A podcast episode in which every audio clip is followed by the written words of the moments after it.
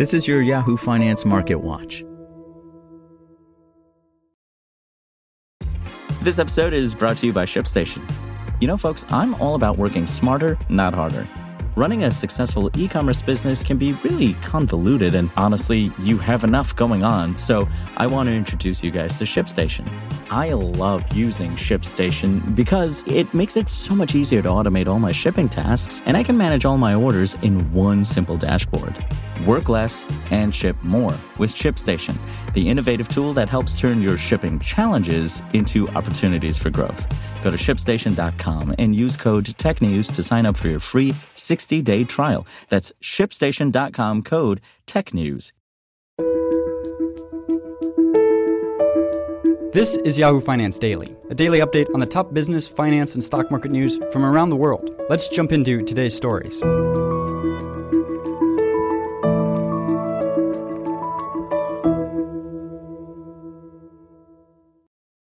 The Dow Jones Industrial Average set another closing record on Tuesday at 36,799.65 points. After upbeat economic data powered the index forward as investors bet on a strong recovery. Tech stocks faltered to drag the Nasdaq down 1.4% in its biggest decline since December, and the S&P 500 was mostly unchanged. Investors mulled a trove of new prints out of Washington including a fresh read on the ISM Manufacturing Index and the Labor Department's latest job openings. Releases from ISM showed manufacturing slowed in December on a cool down in demand for goods, but that supply chain constraints are starting to ease. On the employment side, data showed demand for workers was historically high again in November, with a record 4.5 million Americans quitting their jobs as labor shortages continue to strain employers, though the impact of the latest virus wave has yet to show. Looking ahead, the Omicron variant wave will likely lead to some short term weakness in the labor market. Sam Bullard, senior economist for Wells Fargo, wrote in a note published earlier this week. However, we believe this will be temporary and that the pace of hiring should pick back up by the spring.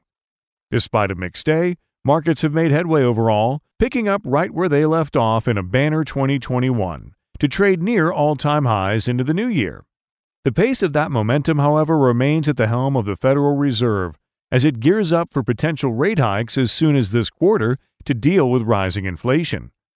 Market veteran Jim Bianco of his eponymous firm Bianco Research told Yahoo Finance's Brian Sozzi in a sit down interview that the central bank's measures pose the biggest threat to the red hot rally in equities.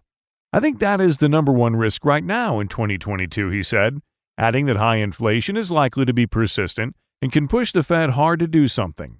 In the process of doing something about it, it puts the rally of the stock market at risk. Managing partner Ted Oakley told Yahoo Finance Live that the Federal Reserve turned political on us. As soon as the inflation numbers had gone up, I think the administration had pressed them not to worry as much about the market, he said. Automakers led headlines on Tuesday with shares of Ford Motor Company surging more than 11% in afternoon trading at its highest level in two decades to close at 2431 after the company said it would nearly double annual production capacity for its popular F-150 Lightning electric pickup to 150,000 vehicles.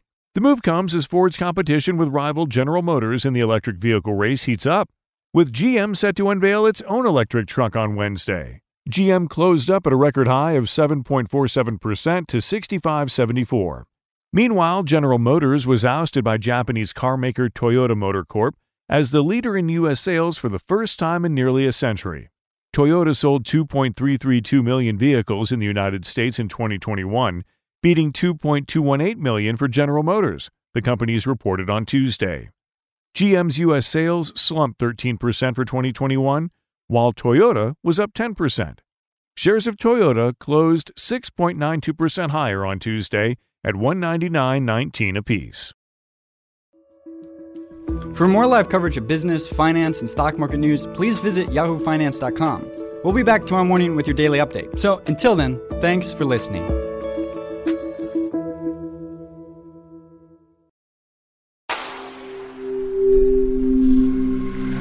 SpokenLayer.